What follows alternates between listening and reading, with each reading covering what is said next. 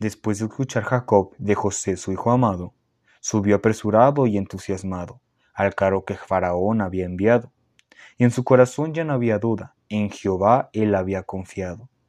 Y no solo fue bendito Jacob, sino toda su descendencia, como Dios había declarado. Así que subió lo suyo y a los suyos, y el camino fue tomado. Y así viajaron hasta que con José llegaron. Jacob su padre de lejos lo veía, y a Jehová su Dios le agradecía, pues Dios a su hijo hasta el día de hoy lo bendecía.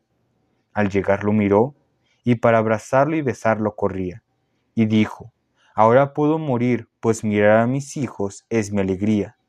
Descansó confiado de que Dios lo sostendría.